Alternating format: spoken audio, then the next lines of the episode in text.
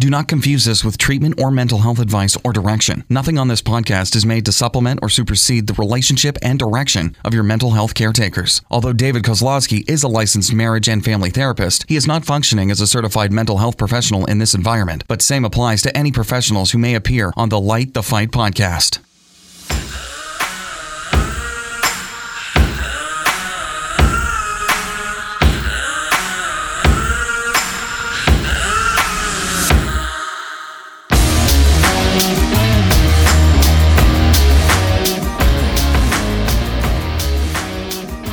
L I G H T. Come and light the fight with Heidi and me. What's up, everybody? This is light the fight. That's pretty good. That in, feels in honor, in honor to all those, all joking aside, to all those poor cheerleaders and football players throughout the United States that aren't able to play football this season. That, even though you'll never hear this, that was for you. Um, man, that was very thoughtful. oh man, I'm sad there may not be a college football season for for my college football team, man. They they may take the whole season off. I just found out. So I don't know. So gloomy times. I, I- thought I'd start off with a little fake cheer. You like that cheer, Heidi? I like that cheer a lot. It always amazes me how you can rhyme on the fly like that. You guys, You know, you guys know that David's secret, what he wants to be, what he wants to be when he grows up, is a rapper. Well, some people in school they did this thing where they listened to the teacher, right? Like paid attention. Other people were beatboxing, playing drums with the pencils on the desk, and trying to distract everyone who was trying to pay attention. Let's I was try the to guess latter. which one was it. I it. was the latter.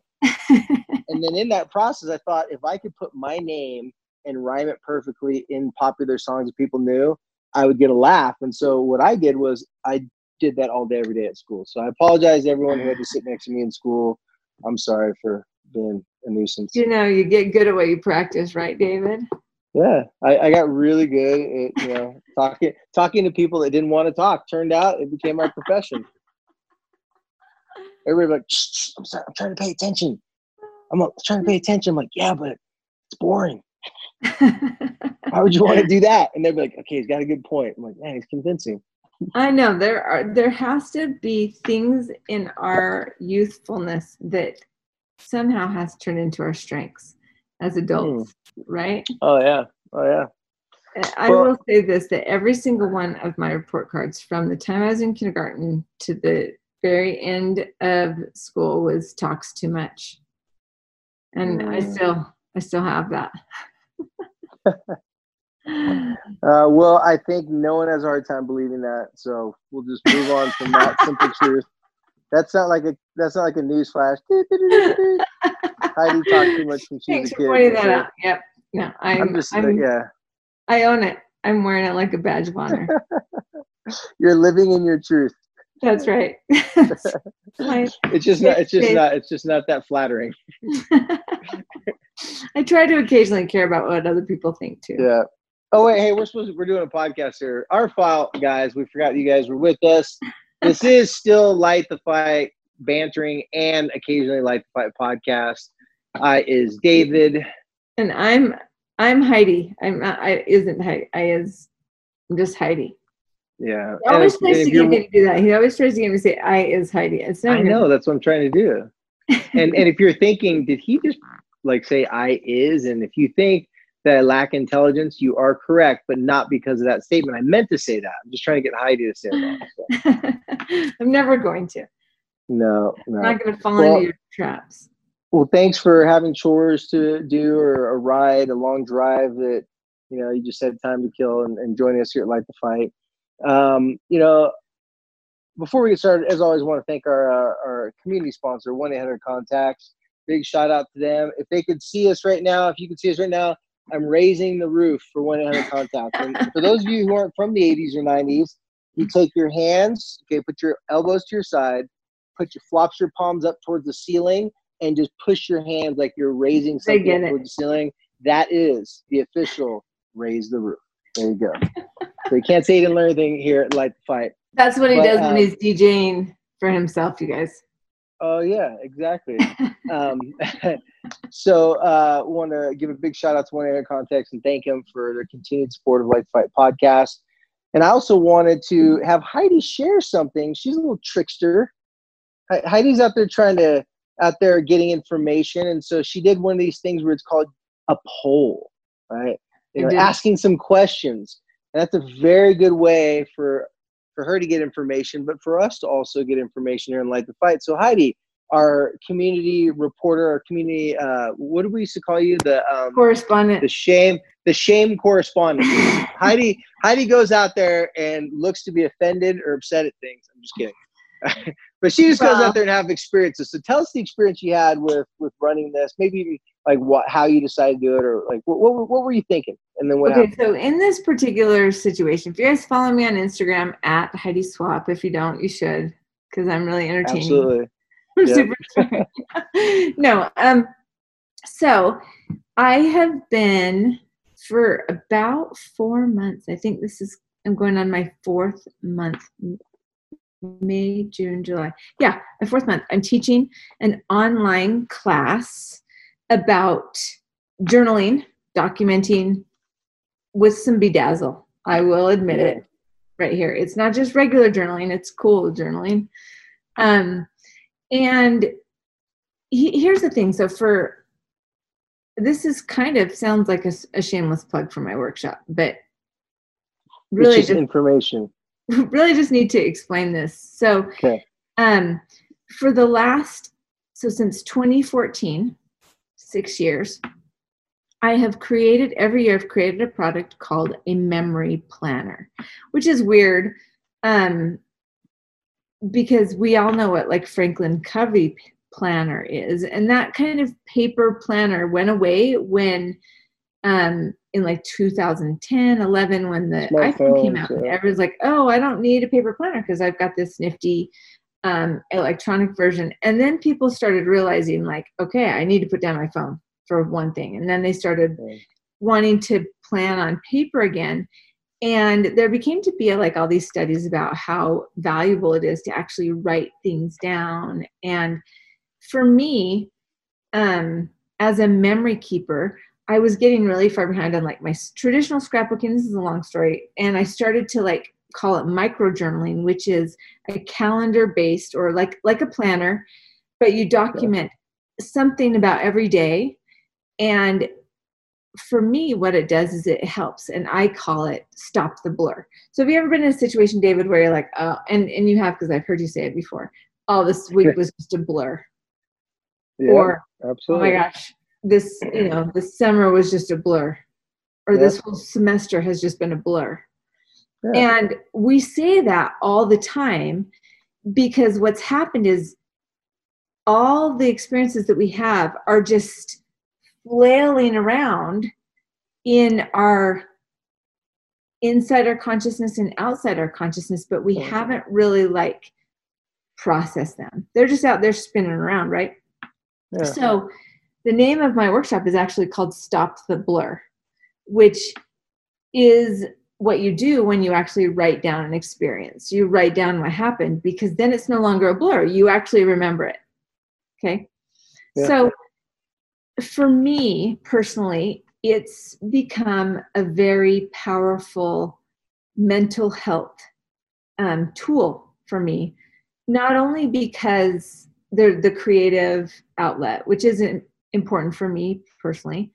But writing down and stopping the blur gives me a chance to just kind of like bring everything into focus, acknowledge how I felt about it, whether it was a high or a low or who the heck knows, and own it. Whatever that is, I'm writing it down, I'm acknowledging that it happened, and it allows me to process through all the things, right? And so, yeah. um, Okay, so that's part of like my sales pitch on this class is that a lot of us just feel out of control.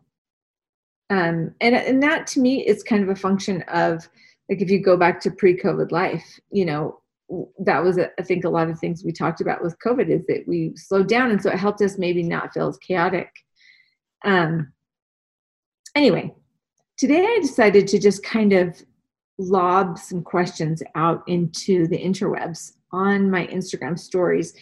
And I did it this afternoon Um, and from from about now, I, I have about 5,000 people who have participated in this poll. So I'm going to go ahead and share with you kind of what I learned. Um, the first thing I asked, um, again, and so just kind of think in your head about 5,000 people responded to this. And these are 5,000 people like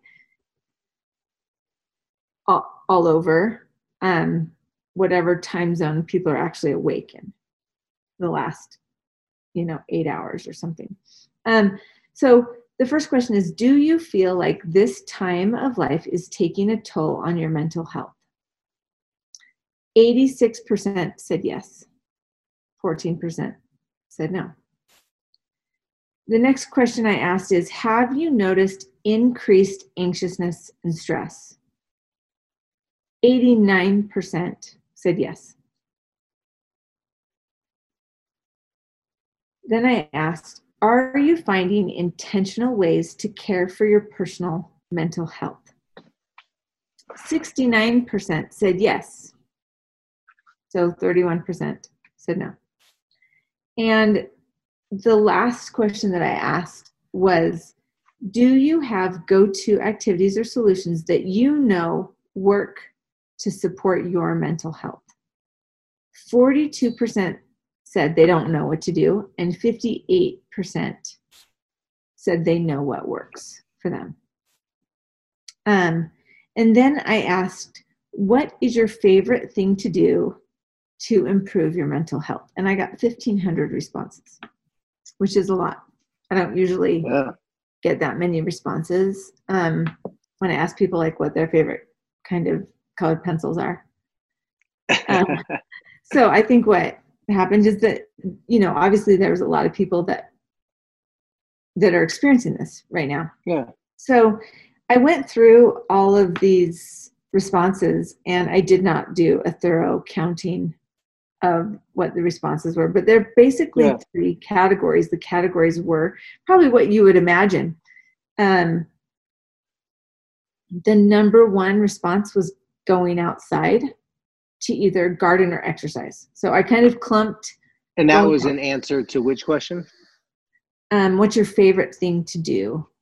Gotcha. To care for your mental health. Going so number one, number one answer: going outside and some people said exercise some people said gardening walking whatever um, the second um, response was crafting and we also have to consider the audience. Yeah. I probably yeah, well, have more crafters than exercisers i'm going to be honest. I would expect that they weren't going to answer powerlifting. Right there was no jujitsu here. Okay no powerlifting. Um, and then it kind of, the third thing I would say is meditation or prayer and scriptures. And again, like I said, these are also mothers.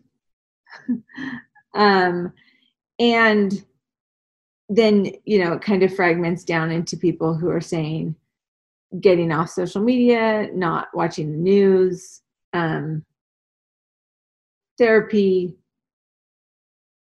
um, being talking to friend talking to a friend having some therapy you know things like that. So what i thought was pretty awesome is that as adults a lot of these people like a majority of them so let's go back to that again um, 69% have know what the intentional thing is that they need to do to kind of deal with stress and anxiety in their lives. Um, and I'm I'm one of them. I would consider myself to know that like if I'm having a bad day, I don't feel better when I like set some really high unachievable goal for myself. I feel better when I set a goal of self-care for myself. Yeah. Um and then I kind of had this experience where I'm noticing these elevated stress levels in my children. Um, I have, you know, one child at home in particular that tends to feel more stressed than another child at home. And um, so I was asking her uh, what I was asking her these questions, and she admitted that she feels um, like her mental health has taken a toll. She feels more stressed and anxious. And I asked her if she knows or if if she is intentional about her mental health and she kind of looked at me like what does intentional mean? And then um, i said well what do you like to do when you feel stressed? And she said watch tiktok for hours on end. Um, and i kind of went oh that's probably not the number one best thing. I will say to you, not one person on my Instagram poll wrote watch hours of TikTok. Capri was the only one that wrote that. Yeah. there's an age disparity. You know, there's a bias, a bias in my poll, my polling. Of course, of course. Um, but I thought it was really telling. I was glad to see that so many of the people that follow me find that crafting is relieving for their mental emotional health. Wow. Um, and I'm the same way. I really love to be outside. It's far more comforting to me to go outside and walk or hike than it is for me to go downstairs and try to do like an exercise video. Yeah. Um, but I think that right now, as we're being honest with ourselves across the board, that our circumstances are taking a toll on our mental health. And I, I, don't think anybody listening to this podcast would dispute that at all. Um, I don't think anybody would dispute that. Um, it's definitely time to ask ourselves what are we doing about that how are we modeling that with our children? And are we having conversations like open candid conversations about what are we doing? What can we try to do to relieve that anxiousness and stress that we're going to inevitably feel especially you know as we go back to school with no extracurricular activities with masks on not being allowed to carry backpacks or you know whatever all those stipulations are. Yeah, you know, first off, I'm glad you did that poll, and you know, I, I think it's pretty telling. Um, it, those numbers are very high, and like you said, everyone kind of acknowledges that this is, you know, a very difficult and challenging time, and anything that's difficult and challenging that people go through usually takes a toll on their psychological, mental, and emotional well-being. Um, but one thing that that I think, um, it, fortunately enough, we have some questions that are going to help us with this. But one thing that I think that we we try to do a really good job here on the podcast is to acknowledge that the people listening to this podcast are the ones that have the greatest influence. Meaning, you're looking for something that's going to help you have a conversation with your kid or loved one, handle a situation with tact or an approach that maybe is outside of, of what you were taught when you're when you're raised or other experiences that you might have had with other kids in your family. You know you might have a kid that you know is, is bringing problems and situations to, to your family that you've never had to deal with before. And you know if if you're looking for something like information of how to have a better family how to be a better parent how to have good close relationships with your loved ones and how to take care of your mental and emotional health, then listening to a podcast like this should really give you one main overarching thing. It's all on you. Like, no, I know it's really, guys. huh? Yeah. no pressure, guys. Yeah, no pressure. What I mean, it's all on you is that it's all on you because all eyes are on you. If you're a parent, which I assume if you're listening to this, you're a parent or about to be one all eyes are always on you. You're center stage. Well, at least for 18 years. And when you're center stage and all eyes are on you, if if your kids using this example, if you're trying to be a better parent, if your kids if you want them to learn how to handle difficult, stressful things, you don't want to blast them and like tell, tell them 10 things that they need to do. Intuitively, we all know that setting up some sort of scenario, setting up some sort of situation where you guys can work on it together or come up with a solution and figure it out, involving them, that's that's how your kid's going to learn, especially as they get older. But when we're not involving them, when we're questioning them, when when we're fearful and, and we're coming at them um, in a way that's know very typical to maybe the way our parents handled us when we were growing up. If we're not figuring out different ways to handle you know the problems and challenges in our families, then we're going to feel stressed and feel like we've we figured everything out.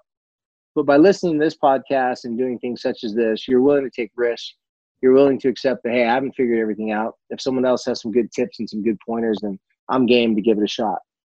And i just want everybody to know that because you know when when heidi's talking about you know the quarantine and, and the questions that we have coming up they're all revolving around people concerned and worried about their kids but everyone has different influences and different ways to influence your kids. I want you to figure out what is the best ways for you to influence. Now i'm saying kids. We could be referring to your job situation um, some mental health stresses because of the quarantine. Whatever it is that stress or that challenge you know in, in front of you right now that you're saying hey listen i want to get better at this and and, and i want to do that then being able to model that and exemplify a reaction that you'd want people around you to also have in that situation is by far the best way to do it. So I always applaud everyone that listens to this podcast or any podcast or reads any good books where you're just trying to step up your game. You're trying to figure out how do I handle maybe some of the situations that you've had to deal with in the past, but now COVID's made it more difficult. But how do you handle difficult situations better? How do you get better at doing or handling difficult things? And if you get better at that, guess what? Your example and your modeling of how to handle those situations also gets better. Yeah. Well, do you want to just jump into a question?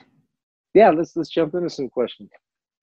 Okay, I'm going to share this question that that came in, um, and this I can tell this is a soul sister of mine because she wrote this super long question, and then she like thought to herself, David is going to want me to say this again with less words. And then she did that. like because it. she's but because she's my soul sister, I'm going to yeah. read to you the wordy part. And then and we'll by the way for by the way for everyone out there that if you're sending questions, if you give me a long wordy part, that's totally fine. That's totally okay. But Heidi knows because she's worked with me and I worked with her family that the long wordy parts sometimes need to be shaved down to the point where get more done yeah and it's true. Okay so um she's talking about someone who's going to be a junior in high school. Um she says you know everything is going to be distance learning where they are at least through the end of the year sports and extracurriculars on hold. Um, her son's life of activities and social experiences have ground to a fast halt, just like you know everybody has. Um, and there's no sign of improvement in the near or distant future. I don't know how to help him. I don't know how to fill the void that the loss of track, cross country, speech, debate tournaments, running the student assemblies through student government. I don't know how to provide the growth opportunities that these activities would have given him at this fabulous point in his life. So here she comes with like the okay, that was a lot. Let me rephrase. She says. Yeah. I guess the question is what growth opportunities can I create for a 16 year old during the pandemic when there are when there's nothing in high school, no activities, no clubs, and no social interaction? I think it's a great question. And the number one growth activity I think should be am speaking to this woman, uh, number one growth activity should be the growth of you and your son's relationship, not his own personal growth. And well, first of all, you have you have influence, a greater influence over you and his relationship than you do his own individual personal growth at this age in his life. So let me paint a picture for you. If you're a parent that sees your kid struggling, which all those things you said, you, if you're a good parent and especially if you're a good mom, you're going to feel your son's pain.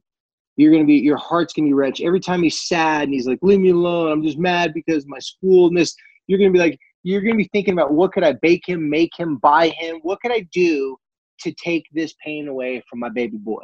And i'm not mm-hmm. making fun of moms. I'm saying that's no, just a natural 100%. thing totally natural. Like it's not it's you don't even have to be a good mom to have this. Yeah yeah, exactly. You can be a mom that still parties. you can be a marginal mom and still feel bad. and still feel bad, right? And feel bad, right?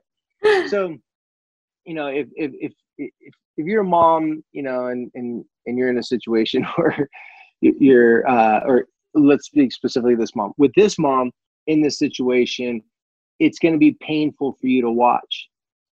But he's learning how to deal with pain by watching you handle his pain. So if the way you handle this is to constantly bake him cookies and buying him things and doing everything to try to, well, can I do this for you? Can I do that for you? Even though at times it may be relieving, even though at times he may accept it if it's money or fun things, whatever, not only does it not actually help, what it doesn't do is it doesn't get you respect. It doesn't allow you to be a parent that he sees as being strong and capable. It looks like you're a scared parent that's trying to soften the blow of all the hardships because it looks as if even you think this is horrible. As a parent that's lived a long life, you have to model this isn't horrible. This is extraordinarily painful and unfortunate, but horrible is a whole nother level. You know, as adults, you're probably more likely to experience horrible, more horrible, painful things than your kids. But for them, acknowledging that this is difficult, acknowledging that this is a hard time for them, allowing them to to, to get those things off their chest. And for this mom, having your son complain and you just sitting with it and be like, oh man, like this pains me to hear me, but you know, I'd rather you vent about it and get it off your chest instead of being all pent up and just tell me, tell me, tell me what you're thinking. He could be like, this is BS, blah. Let him rant. If it's a moment where he needs to rant, let him rant and say this is unfair. Don't try to say, hey, you know, well, you know, the principal's doing the best they can. This don't defend anyone. Don't come to anyone's aid. Let your son or whoever you are out there listening to this, I'm talking to this woman right now, but let your son or your daughter, your child, let them go through it and show them that you're feeling what they're feeling, but you're not thrown off and you're not frantically trying to create some sort of happiness for them. Now, it doesn't mean you can't do nice things for your kids. It doesn't mean that I'm suggesting that you just go, hey, listen, you know, you got to deal with it and toughen up. No, that that's the old school way, just like deal with it and toughen up. The new school way is the more the coddling, like how can I stop them from feeling that? The partnership way is like it sucks. Come on, tell me how bad it sucks. Yeah, I'm hearing you. I'm hearing you. All right. Well, I'll tell you what. If it's gonna suck really bad, might as well suck with some good food in your stomach. We're gonna go to this restaurant. Let's go. You just keep it moving. You don't want to sulk in it, and that's an art form in itself. To address it but to not like bathe in the pain, not to like because as a parent, last thing you want to do is you want to show up and validate their feelings. But if you show up and validate their feelings too often, too much, guess what? They're survivors, your little teenagers, and they're manipulators. They will use that to pull on your your heartstrings to get something else from you. Then, when you realize you're being taken advantage of a little bit, you're going to take it personal as if they're taking advantage of you. When in reality, they're just teenagers trying to get what they want. It's just a it's just a thing that teenagers do. So that can cause some problems in, in the relationship. It's really important as a parent that you, your kids get to see you handling them going through a difficult time is if you're 100% confident they're going to come out of it. You don't have to have proof that they're going to come out of it. You don't have to know that they're going to come out of it because you've never been through uh, a quarantine, but you do have to exemplify and model for them that you believe that your family, them and you have what it takes to come out of it. And any hardship they're going, you'll sit there with them you'll sit there with them. And when they're done complaining or done going through that, then you'll keep it moving. You know, I, I want to, I would like to add two thoughts um, on what you said because I really like what you said. The first one is that what she said is, How can I provide growth opportunities for my son? And I think that one thing that I want to point out is that there are some amazing growth opportunities just in in what's happening. So, like, it's not like this is a the fact that it's different doesn't mean that it's it's bad it's not what we expected and that's hard one of the things that david said to me actually right before we came on air is he said that you have to you, you remember what you said david about the pill Oh yeah. You want to say it? no you said I, I said uh, I was talking to a client recently, and I said something along the lines of, um, "You got to swallow the pill of your ideal. Swallow the pill of your ideal." I mean, like we all have our ideal situation, and I hear this from young people, but I hear it from adults too. This isn't fair. If COVID didn't happen, then this wouldn't have happened. If this wouldn't happen, like my life would have been so much better. And you know, we're almost five months into this, so if you're still in that place and you're still really just kind of in those muddy waters of like bah like this is unfair this is not right i can't believe this is happening. Well then guess what you're not doing? You're probably not moving forward and progressing a lot. It's the old you know you can't like protect yourself and progress at the same time. You know you can't like you know like just try to make sure everything's safe and be able to move forward because moving forward takes a little bit of risk. I, I want to repeat what you just said because I wrote it down. It really struck me because you said if we aren't, if we are protecting, we're not progressing.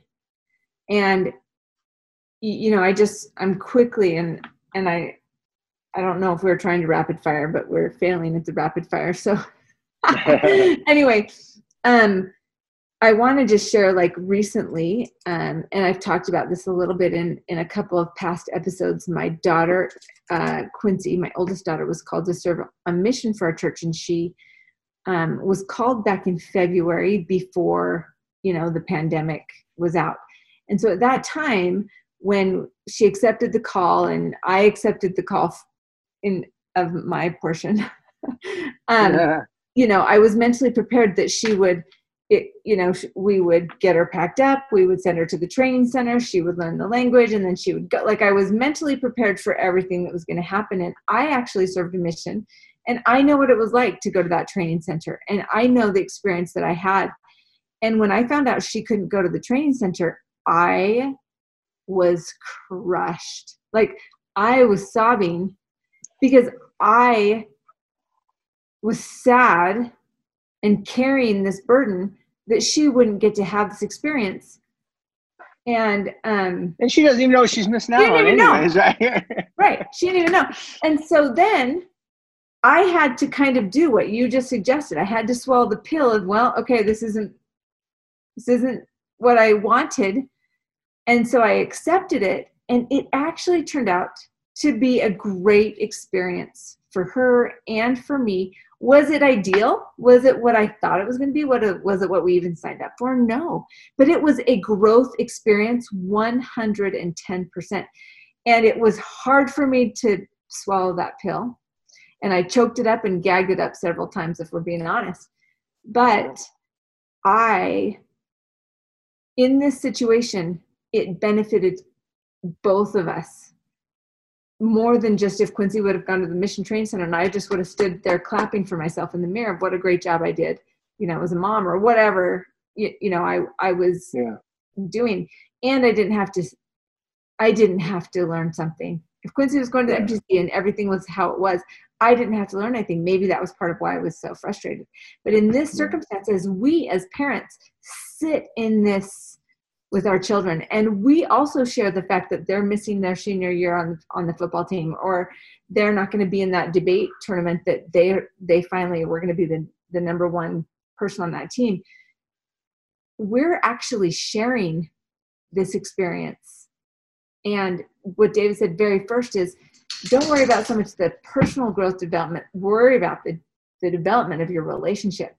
Can you join together in this and give up the protection of your sadness, give up the protection of the ideal, give up the protection of the unknown or the known, and bravely enter into the situation open to progression because that's the growth opportunity that we're talking about. Well, yeah, if, if you're if you're a highly trained athlete and you get ready for a big time event, as the event comes, if it looks really if the competition looks unbeatable, if the situation looks dire, like you're not going to win, you don't have coaches saying, "Hey, listen, tell you what, you know, let's just, you know, let's let's just slow down the training a little bit. You're not going to be able to get there. Let's just back it up.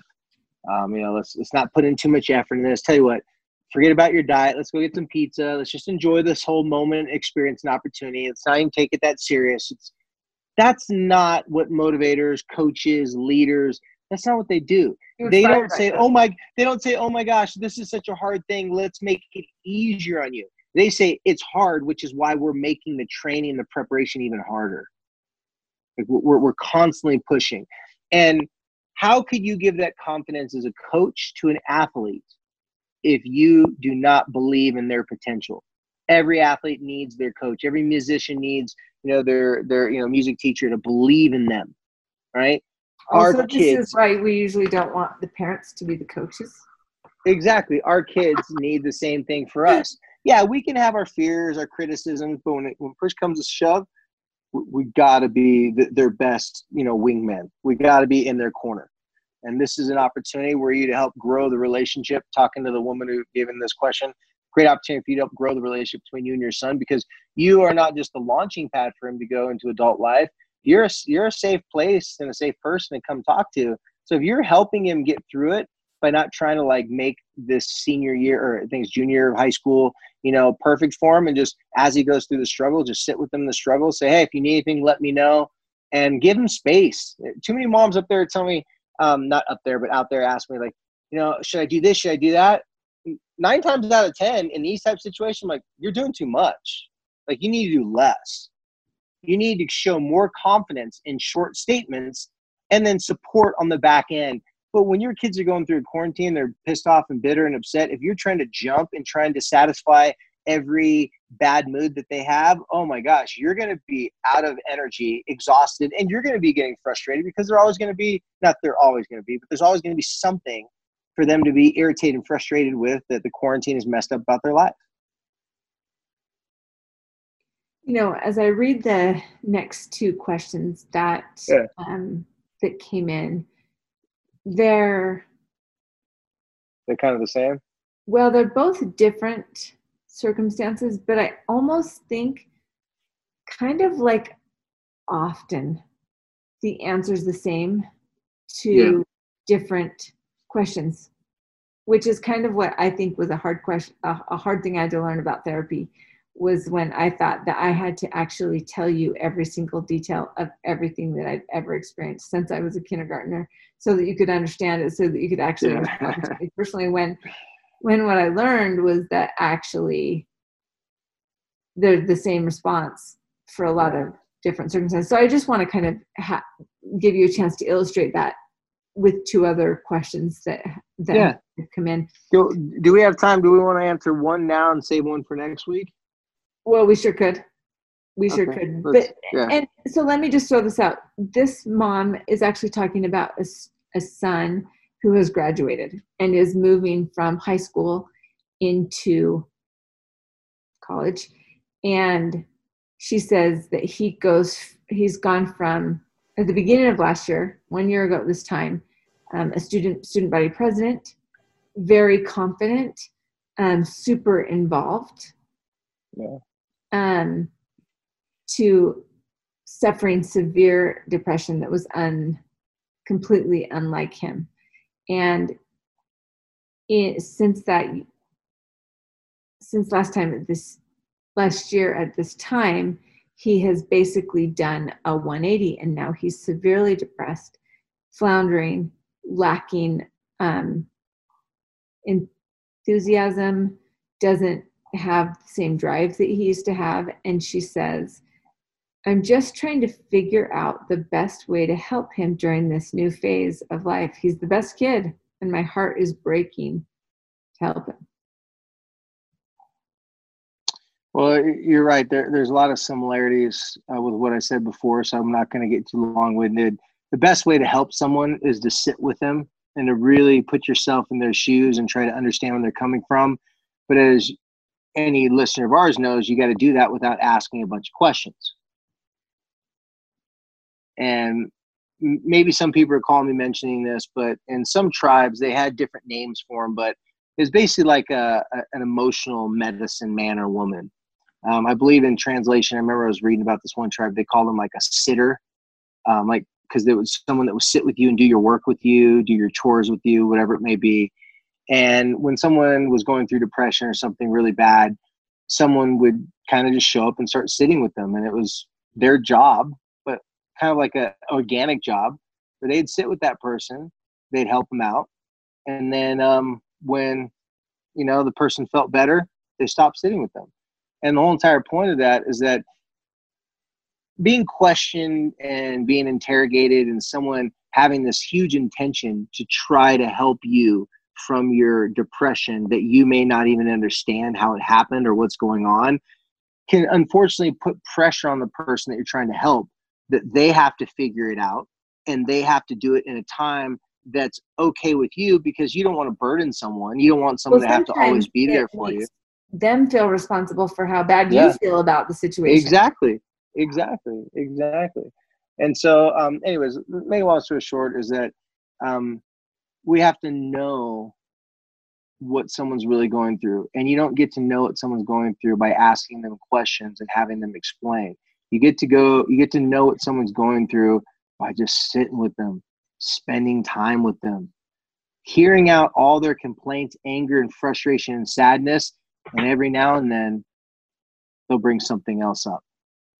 But prompting and trying to be their counselor and and trying to correct their feelings or change their feelings none of that happens in my experience until you sat with someone long enough. And a lot of times for me as a professional i'll have to do that for multiple sessions before i can really do anything really deep and you know inspiring for some people because some people it just takes a little while for your frequency and their frequency to come together and next thing you know they just go okay here's my life story. Some people say it off the bat and other people it just has to be this more it has to take some time to get on the same wavelength.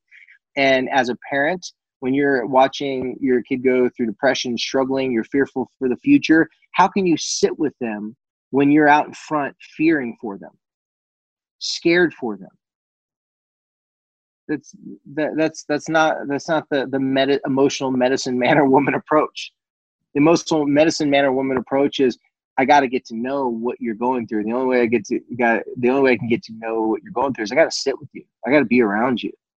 You know, got to be familiar with what it's like for you. So that, that's how I'd answer that question. Work on making your kids feel more safe, more secure. I'm talking about the ones who are showing depression, you know, might be bottling a lot of stuff up. Make them feel more safe and secure, but also remember you're also their coach and their best mentor don't give them those little cheesy, like, oh my gosh, you got out of bed before noon and brushed your teeth. I'm so proud of you.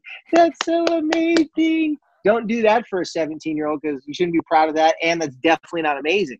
There's nothing amazing about that. But what you want to do is if they do something like clean the room, walk by, look at the room, say, right on, appreciate it. And just keep walking. Just little, slight little compliments, little mic drops, that's an easier way because think about it. I don't think any human being really takes compliments well. For those people who aren't narcissistic or you know have some serious mental health issues, most human beings, if to different various degrees, it's hard to take a compliment. We like them, we appreciate them, but they're not always easy to accept. They're not always easy That's to so take.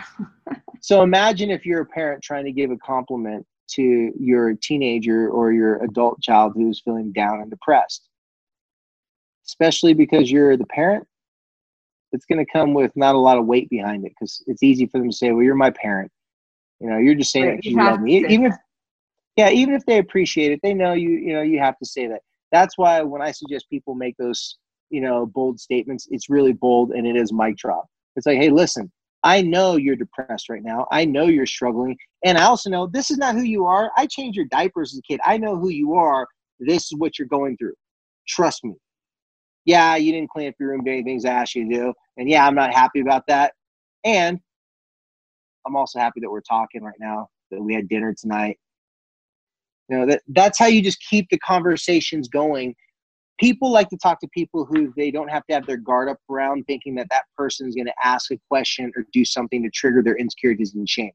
If you're a parent that can sit with your child while they're struggling they will eventually start talking i guarantee it. They'll open up. They, you just you can't give up too soon. You got to stay in character you got to stay in the role you know, if anything, I think this time of weirdness, pandemic, quarantine, all the things, it is a really obvious opportunity for conversation. And, um, you know, and to share humanity. Yes. And for parents, for parents to say, I'm scared too, or I don't know what the heck I'm doing. Like you can be a human with your kids. Uh, you know, and so I think even today, as we as we wrap up, that would be my kind of parting thoughts: is have the conversation. No matter where your kid is at, you know that there's some heightened something. You're feeling it too. Have the conversation.